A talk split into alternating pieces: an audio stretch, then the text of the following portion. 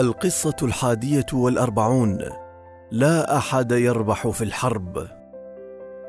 ما زلت أذكر عندما رحلت الحرب المنهكة ما بين العراق وإيران، والتي خلفت وراءها أكثر من مليون قتيل. وعندما ترحل حرب من مكان فهي لا ترحل سريعة كما جاءت، بل يظل ثقلها باقيا لسنوات.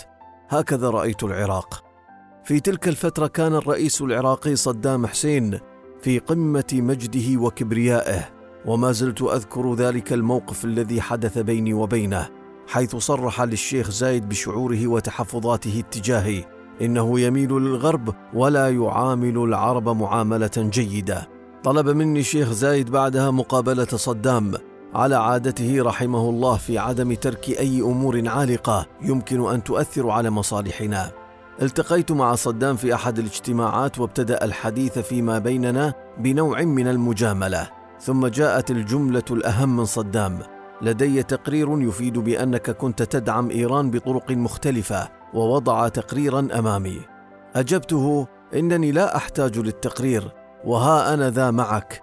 إذا كنت تقصد شحنات من الأسلحة فأتحدى أي شخص أن يثبت ذلك، أما إذا كنت تقصد تلك الشحنات من المواد الغذائية فنعم، ولن تحتاج لتلك التقارير، لأن سفننا تذهب إلى هناك وإلى العراق أيضا، ولا يمكنني أن أوقف شيئا إنسانيا يتجه نحو الشعوب.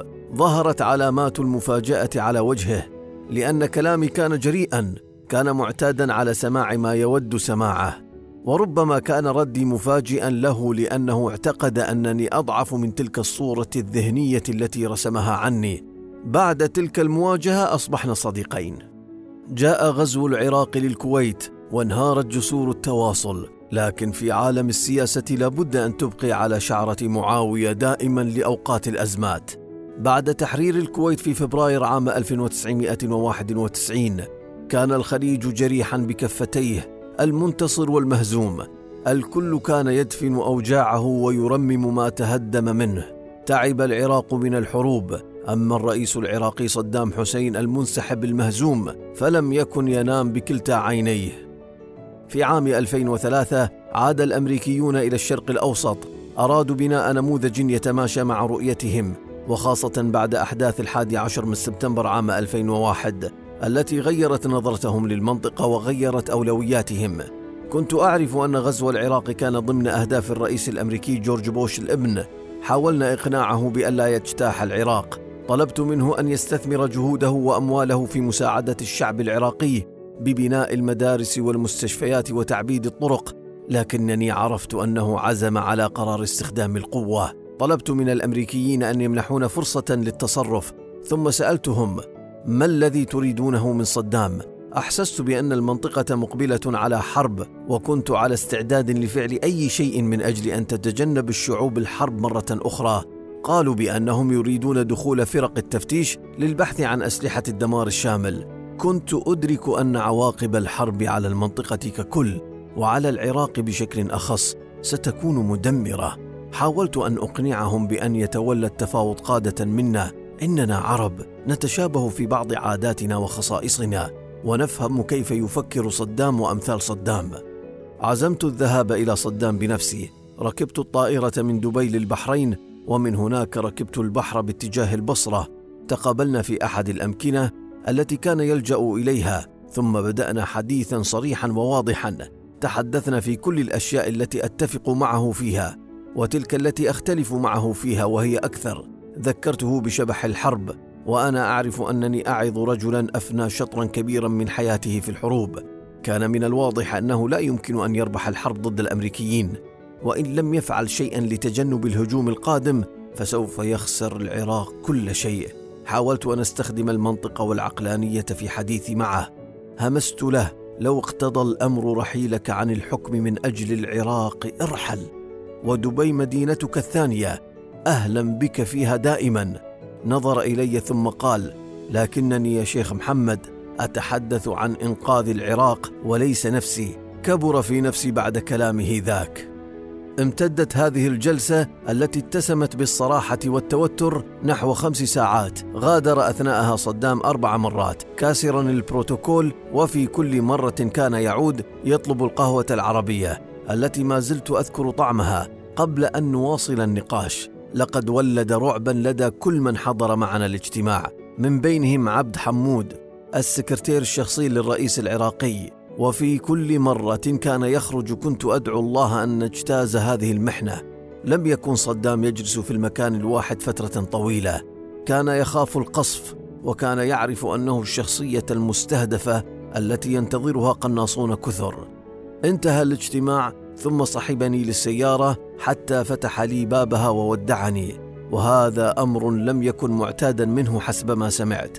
سافرت إلى عمان ومن هناك بالطائرة إلى وطني.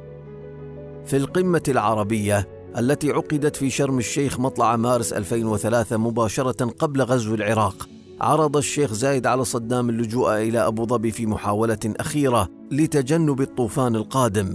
كان الوقت متأخرا، وكانت الولايات المتحدة قد اتخذت قرارها ببدء الغزو. حضرت أمريكا تصحبها بريطانيا بتلك الجيوش الجرارة، ثم نزف العراق مرة أخرى. أخطأ صدام في حساباته، فقد ظن أن زرع الخوف والذعر واستخدام السيف كانت الطريقة الأفضل في إدارة الأمور، ولأن جميع من حوله كان يخاف منه لم يجرؤ أحد قط على مصارحته بقدرات جيشه الحقيقية، فقد كانوا يفضلون أن يجعلوه يصدق أنه يملك القدرة لمحاربة الأمريكيين. لا يمكن للمرء أن يحكم بسلاح الخوف لمدة طويلة، وقد دفع صدام ثمن تلك القناعة، ولكن ما هو أسوأ أن شعبه دفع ثمنا باهظا أيضا، مرارا وتكرارا. لم نصدق أنه يملك أسلحة دمار شامل كما كان يزعم الحلفاء، حتى الجنرال كولين باول الذي كان يشغل منصب وزير الخارجية الأمريكي في ذلك الحين عبر في وقت لاحق عن أسفه حيال الدمار الذي ألحقه الأمريكيون لدى اجتياح العراق، مقرا بأن المفتشين لم يعثروا على أثر لأسلحة الدمار الشامل المزعومة. واعترف باول أن تبرير الحرب على العراق شكل نقطة سوداء في حياته ووصمة عار في مسيرته السياسية. بعد الغزو لم يبقى العراق كما كان، ولم تبقى المنطقة كما كانت. كنت أحذر الأمريكيين من الغزو وأقول لهم لا تفتحوا الصندوق المغلق، ففيه من المفاجآت الشيء الكثير. خسر العراق الكثير من أبنائه والعقود من تنميته، وخسر الأمريكيون أكثر من تريليون دولار وآلاف القتلى، كما خسرت المنطقة عقودا من التنمية والسلم المجتمعي، وخرجت من العراق جماعات بثت الإرهاب في كافة أرجاء العالم. لم يربح أحد من الحرب، تماما كما يخبرنا التاريخ مرارا وتكرارا. لا أحد يربح في الحرب، لا أحد يربح في الحرب.